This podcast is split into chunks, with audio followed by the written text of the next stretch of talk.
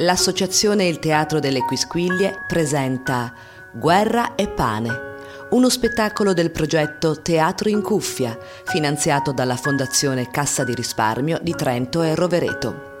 Canzoni, drammaturgia, regia e interpretazione di Massimo Lazzari. Arrangiamenti di Chiara Stella Calconi e Diego Moser.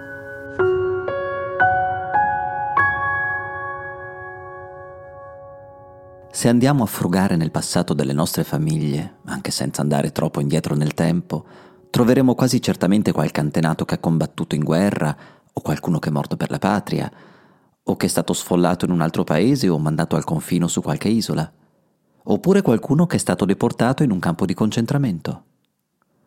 Io, come un bambino che fa la raccolta delle figurine, posso dire ce l'ho, ce l'ho, ce l'ho, ce l'ho, uno ce l'ho anche doppio.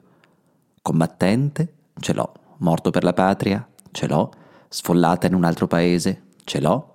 Mandato al confino su un'isola, ce l'ho. Io li ho tutti. Combattente, il mio bisnonno Luigino, detto Gino, ha combattuto nella Grande Guerra sui Monti Carpazzi, ma è tornato a casa sano e salvo. Più salvo che sano, ma è tornato. Morto per la patria, il mio bisnonno Gioacchino, detto Nino, ha combattuto anche lui nella Grande Guerra, in Galizia. Lui però a casa non c'è tornato proprio. Sfollata in un altro paese, la mia bisnonna Rosa, detta Rosa, sfollata in Boemia dal 1915 al 1918 mandato al confino su piccola isola, prozio Giobatta, diminutivo di Giovanni Battista, mandato per otto anni alle isole Tremiti dai fascisti perché in odore di omosessualità. Ho anche il bonus, doppio. Due bisnonni incredibilmente patrioti, talmente intrisi di amor di patria che uno è partito per l'America non appena avuto sentore di guerra, ed è tornato che la guerra era finita da un pezzo, l'altro ha bazzicato in tutte le soffitte di Trento e ha preferito rischiare di morire di fame piuttosto che morire ammazzato. Manca il deportato in campo di concentramento? No, ho anche quello. Il mio bisnonno Luigino, detto Gino, combattente nella Grande Guerra e tornato a casa più salvo che sano, ha avuto talmente fortuna che 25 anni dopo è stato addirittura in due campi di concentramento, prima a Reichenau, vicino a Innsbruck, e poi a Sobibor.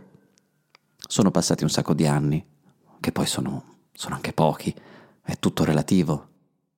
Se andate nella soffitta dei vostri nonni vi può capitare di trovare qualche indizio delle foto, di quaderni, lettere, vestiti, scarpe, qualcosa che vi metta un po' di curiosità, la voglia di sapere chi è che vi ha preceduti, che vita ha fatto o che vita sognava di fare.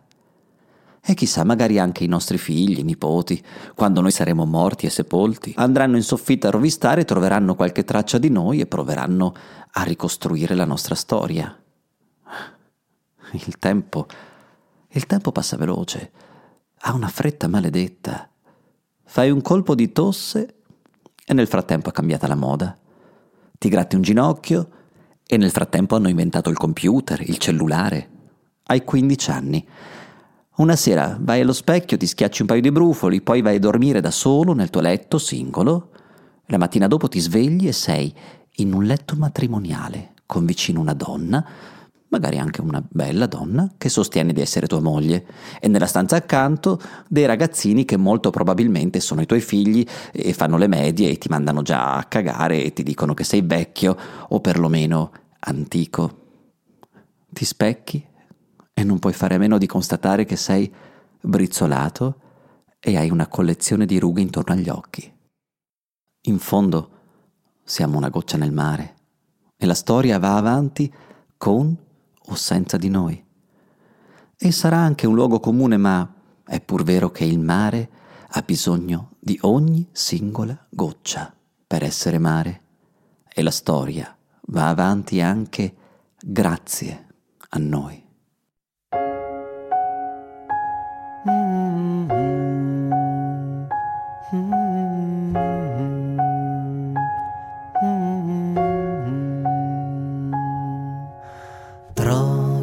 Cassetto una lettera, un vecchio amore di tanti anni fa, ma non mi ricordo più il colore dei suoi occhi, non l'ho più vista, quella ragazza, non l'ho più vista né sentita, e va bene così, che la storia va avanti.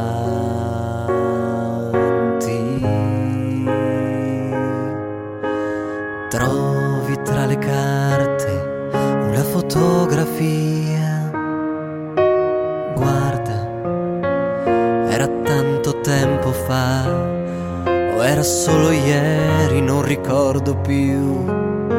Chi stava dietro l'obiettivo, non li ho più visti. Tutti quegli altri, non li ho più visti né sentiti e va bene così, che la storia va avanti anche senza di noi, la storia va avanti. Ma se, se, se la incontrassi ancora la ragazza di questa lettera ingiallita forse di nuovo mi innamorerei, ma se, se, se li ritrovassi tutti quei ragazzi, ritratti sulla foto spiadita, forse neanche li riconoscerei. Foto, lettere, collane, anelli, graffi sulla pelle, cicatrici e rughe pronti a raccontare quel che siamo stati e non saremo mai più.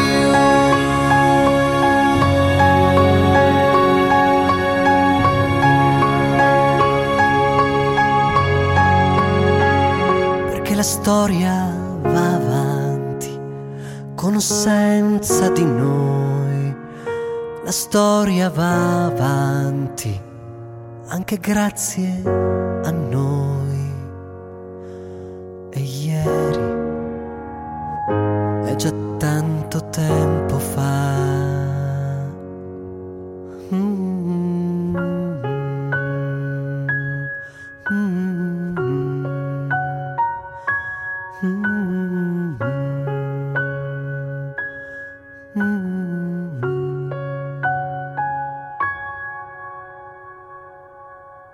Nonno Gino, come tutti i miei nonni e bisnonni, abitava poco lontano da Trento.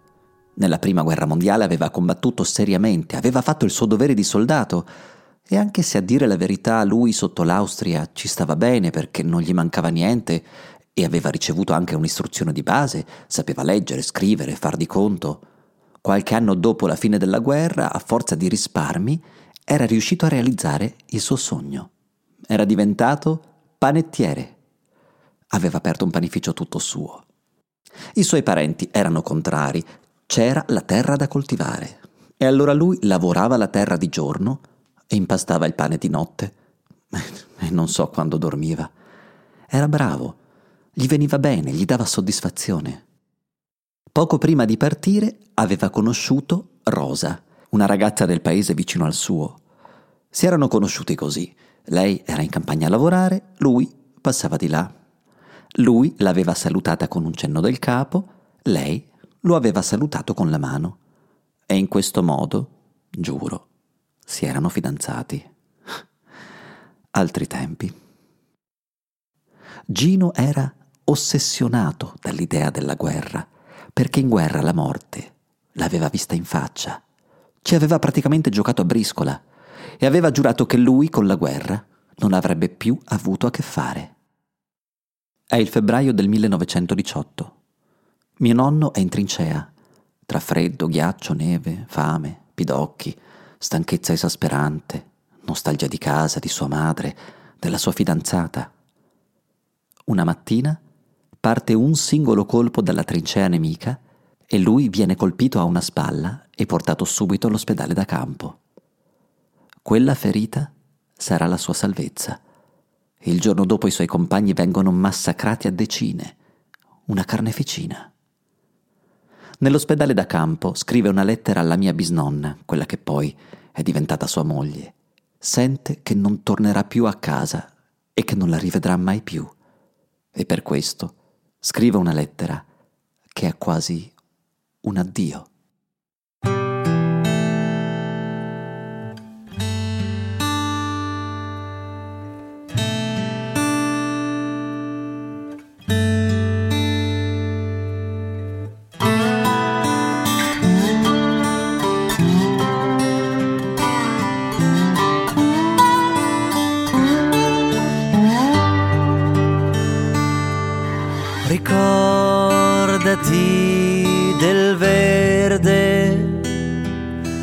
Prati su cui correvamo, non di quello delle divise che tutte uguali noi soldati indossavamo. Ricordati del rosso delle ciliegie che ti facevano da orecchini, non di quello del mio sangue pregno nella camicia fino ai polsini. Ricordati di me, di quanto ti ho amato, ricordati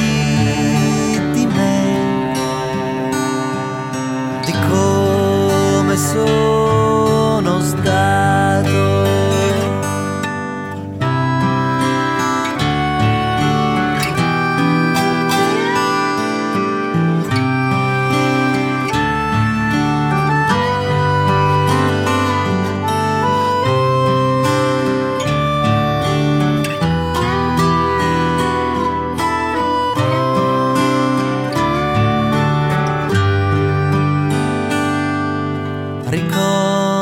Ricordati di me,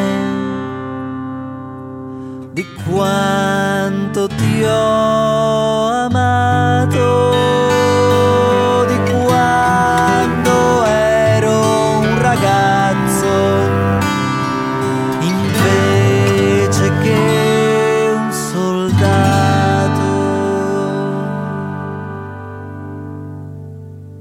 Però invece Gino dalla guerra torna, apre il panificio, sposa la sua amata, nel giro di pochi anni hanno quattro figli e proprio quando tutto sta andando per il meglio, i fascisti vanno al potere.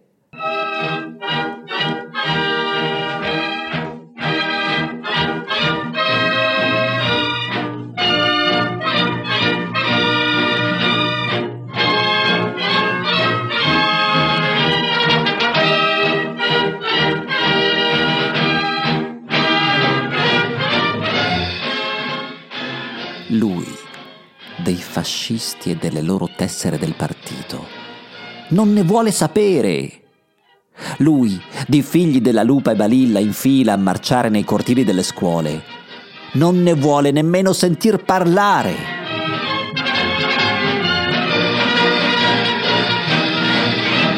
Una sera riceve la cortese visita di due zelanti attivisti del partito fascista. Bussano alla porta come se volessero buttarla giù a forza di pugni. Il più spavaldo dei due si rivolge a Gino con un ghigno appena accennato da una parte della bocca. Guarda che i toffioi, è come tutti altri, e dovrà pur metterla sta divisa prima o dopo. Gino lascia passare un tempo utile e necessario a chiarire che non ha paura di quei due ragazzini che potrebbero essere, se non proprio suoi figli, suoi fratelli minori. I me fioi, i se mette dos quel che dico mi, no quel che te disi ti, perché te la dinn'altro che la manda a dir Mussolini. Il ghigno sul viso del fascista si allarga a tutta la bocca, scrolla la testa e rincara. Te sei un zuccon, e se non te stai attento, te la pagherai cara. È disprezzo quello che si dipinge sul volto di Gino, che si scopre la spalla per mostrare una ferita. Ah sì? Lo za pagata cara, in anticipo, in trincea sui monti Scarpazzi, che l'ho quasi zontata quando che tite te pisavi ancora addosso. E adesso ne fuori da sta casa e non ste mettere che pupè. E invece il conto non è ancora saldato. Gli fanno bere a forza dell'olio di ricino che lo costringe a passare ore chiuso nel baracchino che c'è nel campo sotto casa e che serve da toilette. E da lì lo si sente fin dentro casa urlare I miei fioi se vestis come che dico mi! Gli danneggiano il panificio. Lui lo sistema e intanto ripete a se stesso I miei fioi, noi se le mette le divise. Lo riempiono di botte. A quel punto comincia a pensare che dovrebbe fare qualcosa. Lui in realtà non fa niente. Sua moglie Rosa procura le famose divise e finalmente i figli si vestono come vuole Mussolini. Sua moglie Rosa gli impone di non parlare male dei fascisti, anzi di non parlarne proprio. Lui ubbidisce e per un po' va bene così. Inizia la guerra. Il più grande dei figli viene chiamato alle armi. Dopo appena qualche mese arriva la notizia della sua morte. Nonna Rosa è devastata dal dolore. Nonno Gino quasi impazzisce. Non riesce a farsene una ragione. Lui è scampato a una guerra e suo figlio no. A questo punto non ha più nessun motivo di tacere. Se anni di silenzio hanno portato alla morte di un figlio, tanto vale parlare, urlare, insultare. Fascisti de merda! Ne tutti all'inferno! Che il Signore Dio il fulmini a tutti! Per qualche tempo i fascisti portano pazienza. E è pur sempre morto un figlio in guerra Fascisti de merda! Brutta razza!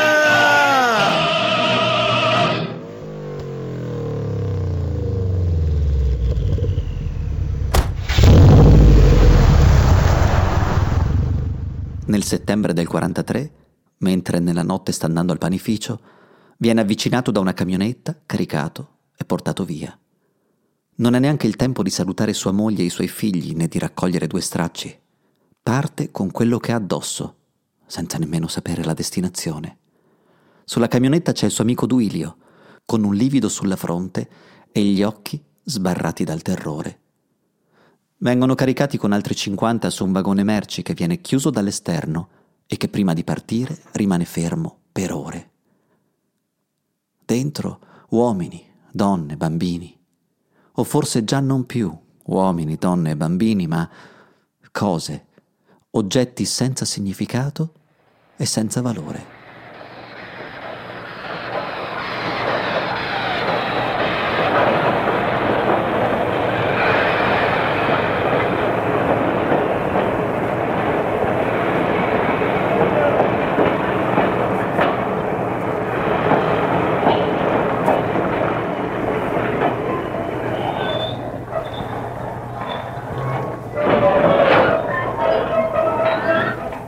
Nessuno ha la forza né il coraggio di parlare. Il treno si ferma. Gino si volta verso Duilio e rompe il silenzio. Fermi un'altra volta.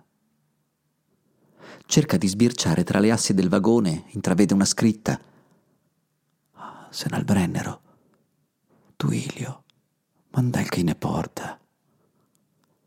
Anche in quella situazione Duilio riesce a racimolare dentro di sé qualche parola di conforto.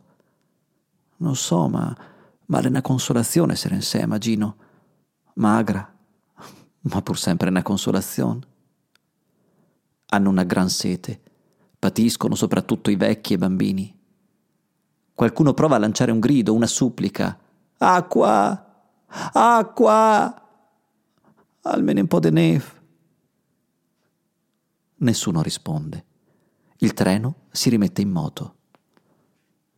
La notte non finisce mai. Bambini che piangono. No, non solo bambini. E per placare quelle lacrime si leva il canto sottile di una madre.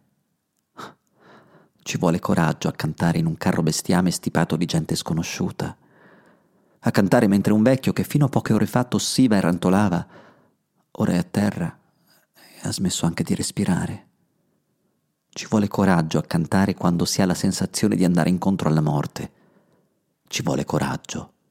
Il coraggio che solo una madre può trovare. Per un momento tutto si trasforma.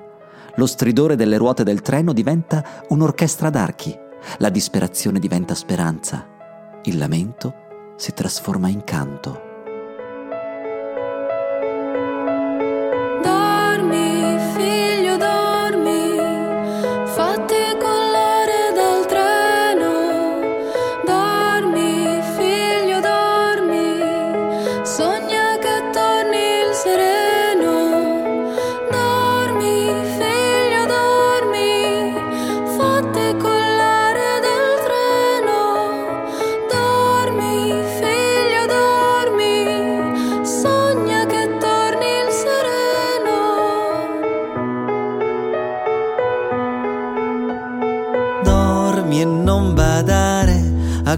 Queste grida, a questi odori, a queste lacrime di sale, a questo buio, a questo freddo, a questi orrori.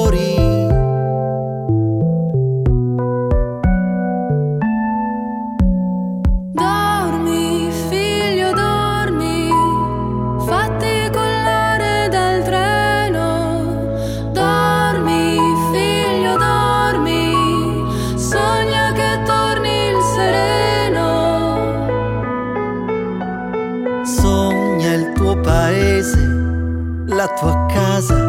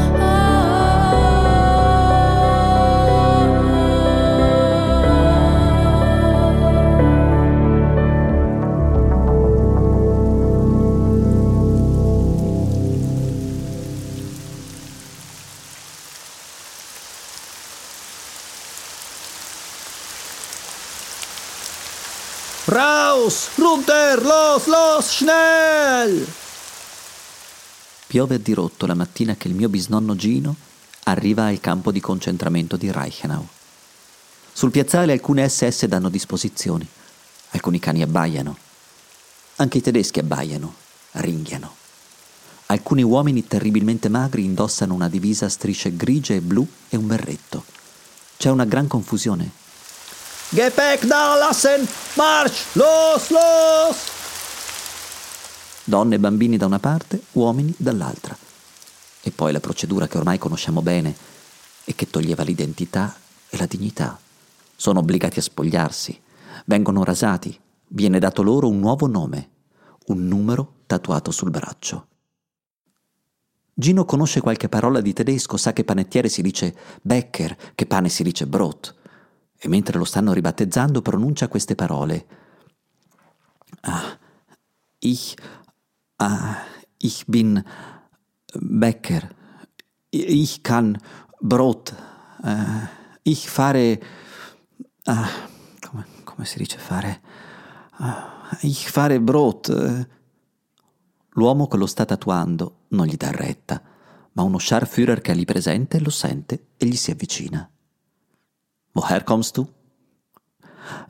Italien. Trient? Uh, bei Trient. Lefico? Pergine. Bist du Bäcker? Ja. Bist du Jude? Nein. Komm mit.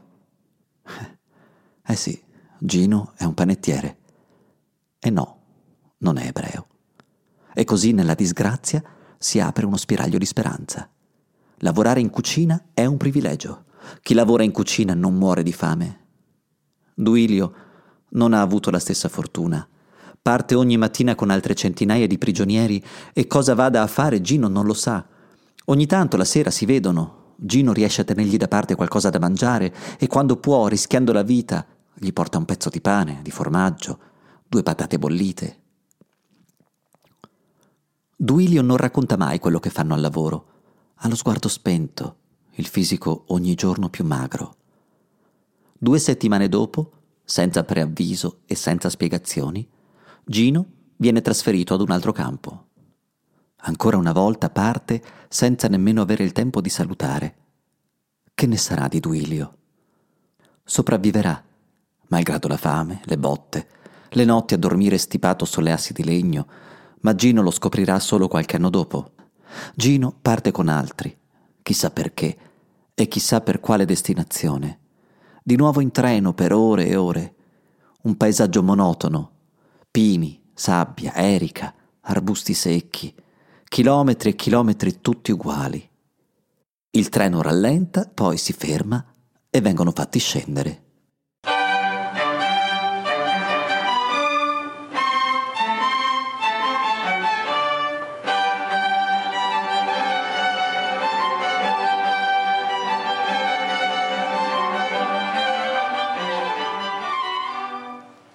È una bella giornata di sole e la stazione di Sobibor è una vera stazione. La biglietteria, il deposito bagagli, il ristorante, cartelli ovunque. C'è perfino un'orchestrina con musicisti ben vestiti che suonano.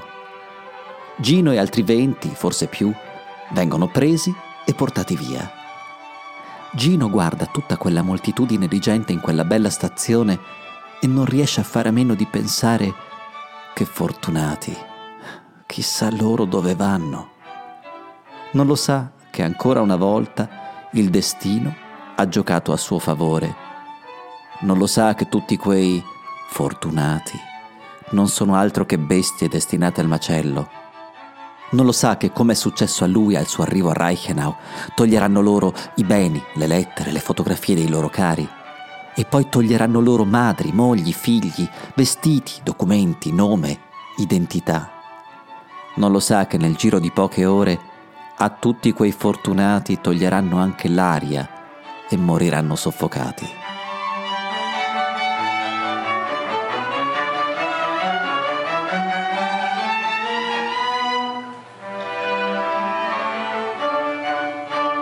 Sobibor si può considerare a tutti gli effetti una fabbrica e come ogni fabbrica che si rispetti è cresciuta pian piano, si è sviluppata, ha aggiunto nuovi reparti. All'inizio le camere a gas erano tre e piccole. Anzi, a dire il vero, quando arrivarono i primi treni le camere a gas non erano ancora pronte e siccome non si poteva sparare per non destare sospetti negli abitanti dei paesi vicini, i passeggeri furono ammazzati con asce, martelli e bastoni. Poi lo stabilimento è stato ampliato, migliorato, ed ora arriva a eliminare fino a mille pezzi al giorno. Come si svolge il procedimento? Ah, di solito una volta chiuse ermeticamente le camere, l'ossigeno viene aspirato con delle apposite pompe. Quindi la morte sopraggiunge per mancanza di ossigeno. In alternativa viene utilizzato il gas di scarico. Mm, qualche volta è stato utilizzato il vapore. Anche in questi due casi la morte sopraggiunge per mancanza di ossigeno. Vengono utilizzati anche gas tossici, ma, ma più che altro per esperimenti. A livello, diciamo così, industriale, i primi due metodi sono quelli maggiormente utilizzati. Quanto dura il processo? Inizialmente i tempi si attestavano attorno alle due ore, talvolta anche di più. È capitato di arrivare anche a 8-10 ore, ma soltanto a causa di malfunzionamento dei macchinari.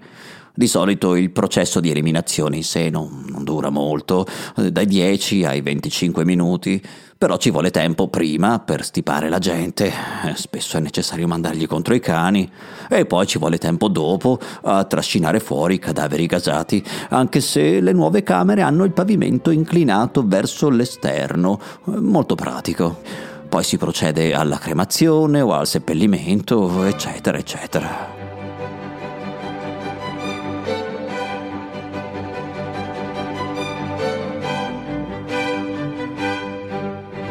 Gino viene spedito a lavorare nel panificio. Ancora una volta la sua passione gli salva la vita o posticipa la sua morte. Perché di questo si tratta. Tutti lì dentro sono condannati a morte certa. Ogni giorno può essere l'ultimo. Con lui ci sono altri otto prigionieri e sono sempre sotto stretta sorveglianza di qualche SS. C'è Isaac, ebreo di Berlino, che ha la stessa età che avrebbe il figlio maggiore di Gino.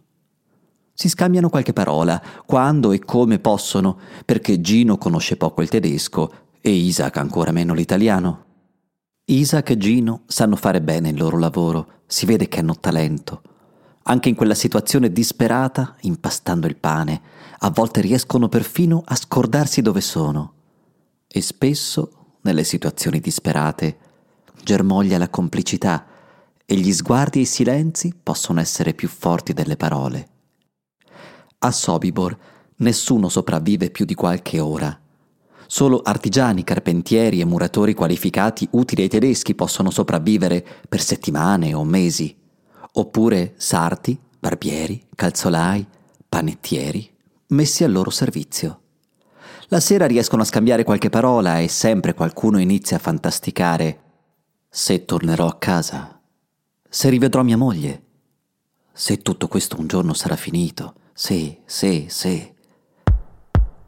Ma perché se? Giusto. No, non se, ma quando.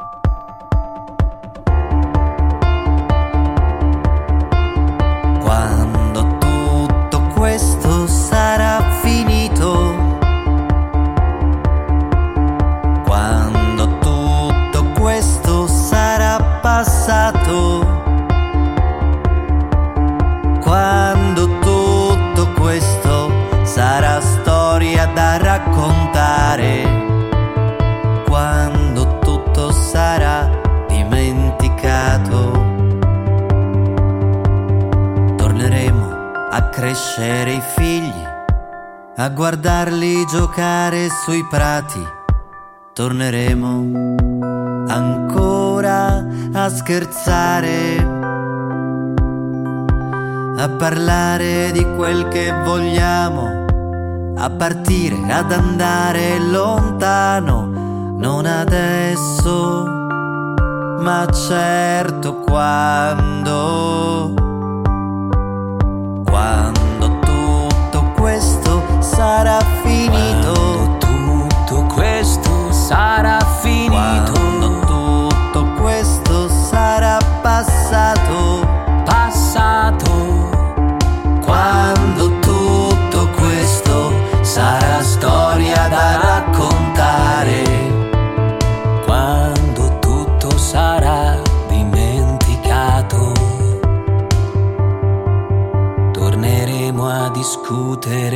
insieme di progetti e di grandi ideali. Torneremo ancora a sognare. a pensare che dentro ogni uomo c'è pur sempre qualcosa di buono, non adesso, ma certo quando.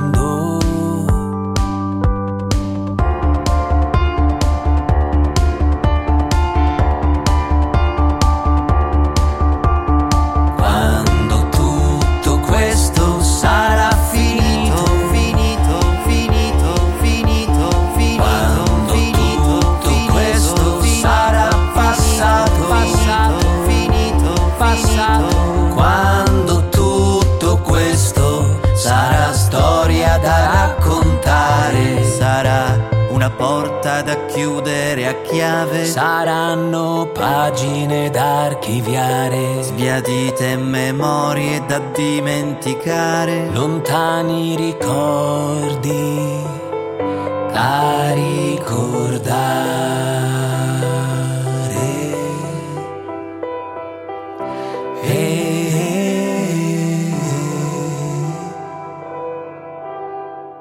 Artigiani, carpentieri, muratori, sarti, barbieri, calzolai, panettieri, cominciano a pensare che possono ribellarsi, organizzarsi, fuggire. Fuggire, sì, ma non prima di aver raso al suolo Sobibor. Cominciano a procurarsi a nascondere asce, coltelli, bastoni. A che prezzo e con quali rischi? Per nasconderli nelle baracche durante le perquisizioni ci vogliono pazienza, astuzia, abilità mettono insieme goccia dopo goccia un bel po' di benzina per dar fuoco agli edifici del lager. Scavano un grosso tunnel sotto la baracca dell'armeria tedesca. Portano via 20 granate, una mitragliatrice, carabine, pistole. Finisce tutto sottoterra, nei nascondigli scavati dai cospiratori che si dividono in gruppi di cinque. Tutto il piano viene elaborato nei minimi dettagli. Ogni gruppo ha un compito preciso e ogni compito preciso, scientificamente preciso, è pura follia. Il primo gruppo assalterà le torrette, territorio dei Wachmänner e delle loro mitragliatrici. Il secondo deve attaccare di sorpresa le sentinelle di guardia ai passaggi tra le piazzole del lager. Il terzo ai blindati. Il quarto deve tagliare i fili del telefono. Il quinto assalterà le caserme. Il sesto aprirà dei passaggi nel filo spinato il settimo getterà dei ponti sui fossati anticarro, l'ottavo cospargerà di benzina gli edifici del lager e darà loro fuoco, il nono distruggerà tutto ciò che si può facilmente distruggere. Serve del denaro. Lo procura uno di Varsavia che nel campo fa il medico.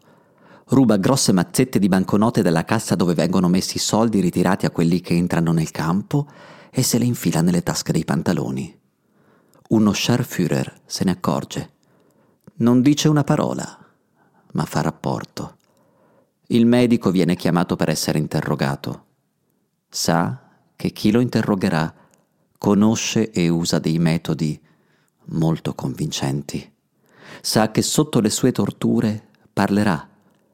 Ed è per questo che prima di andare all'interrogatorio beve del veleno. Morendo, porta con sé il suo segreto. La rivolta viene fissata per il 14 ottobre. Il segnale è un colpo di pistola. Grazie a un gruppo di artigiani, carpentieri, muratori, sarti, barbieri, calzolai e panettieri, Sobibor smette presto di esistere. Per Gino seguono sei mesi di vagabondaggi, fughe, fame, spostamenti a piedi o con mezzi di fortuna oppure nascosto sui treni. Un'epopea che Gino sembra destinata a non finire mai. Quando torna a casa, sua moglie Rosa è in campagna a lavorare e, come era successo molti anni prima, si guardano. Lui la saluta con un cenno del capo, lei lo saluta con la mano. Ma lo saluta per educazione. Non lo riconosce. Non capisce cosa vuole quell'uomo con quella barba lunga, sporco, magro, impiccato da far spavento. Riprende a zappare. Da quel corpo trasformato e prosciugato esce una voce malferma. Rosa, sono il Gino. Sì, è la voce del Gino, ma il corpo di un altro. È un fantasma. O è il Gino mille anni più vecchio di quando era partito? Rosa lo guarda, lascia andare la zappa e si porta le mani alla bocca per soffocare un grido di orrore. Non riesce a muoversi. Sa che è lui, ma non lo riconosce. Lui aspetta finché lei trova la forza, si avvicina e piangendo lo abbraccia.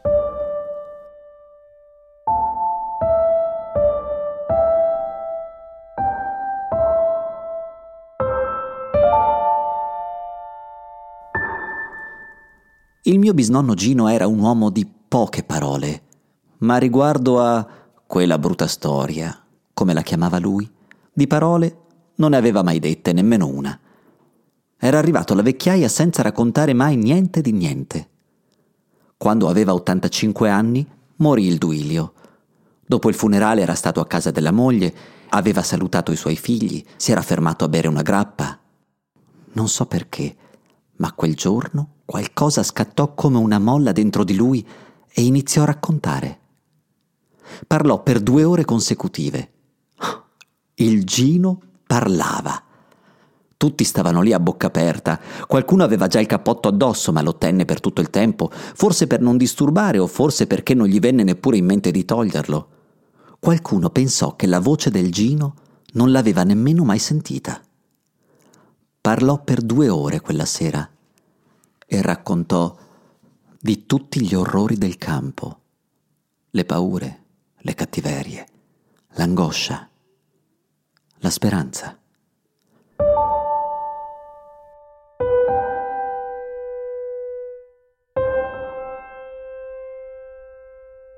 Morì quella notte il mio bisnonno Gino.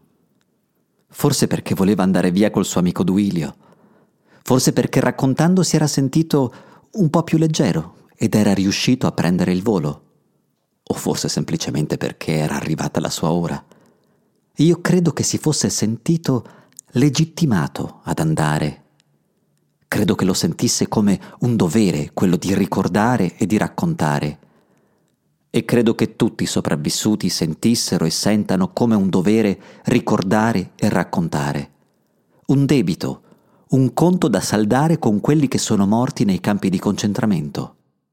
Io credo che gli ebrei, gli zingari, i Massimiliano Kolbe, le Etty Hillesum, le Edith Stein, i dissidenti che non si erano piegati al fascismo, al nazismo, i bambini, i testimoni di Geova, gli omosessuali, gli artisti, i musicisti sterminati nei lager, attraverso le parole dei sopravvissuti, continueranno a vivere e ad essere storia.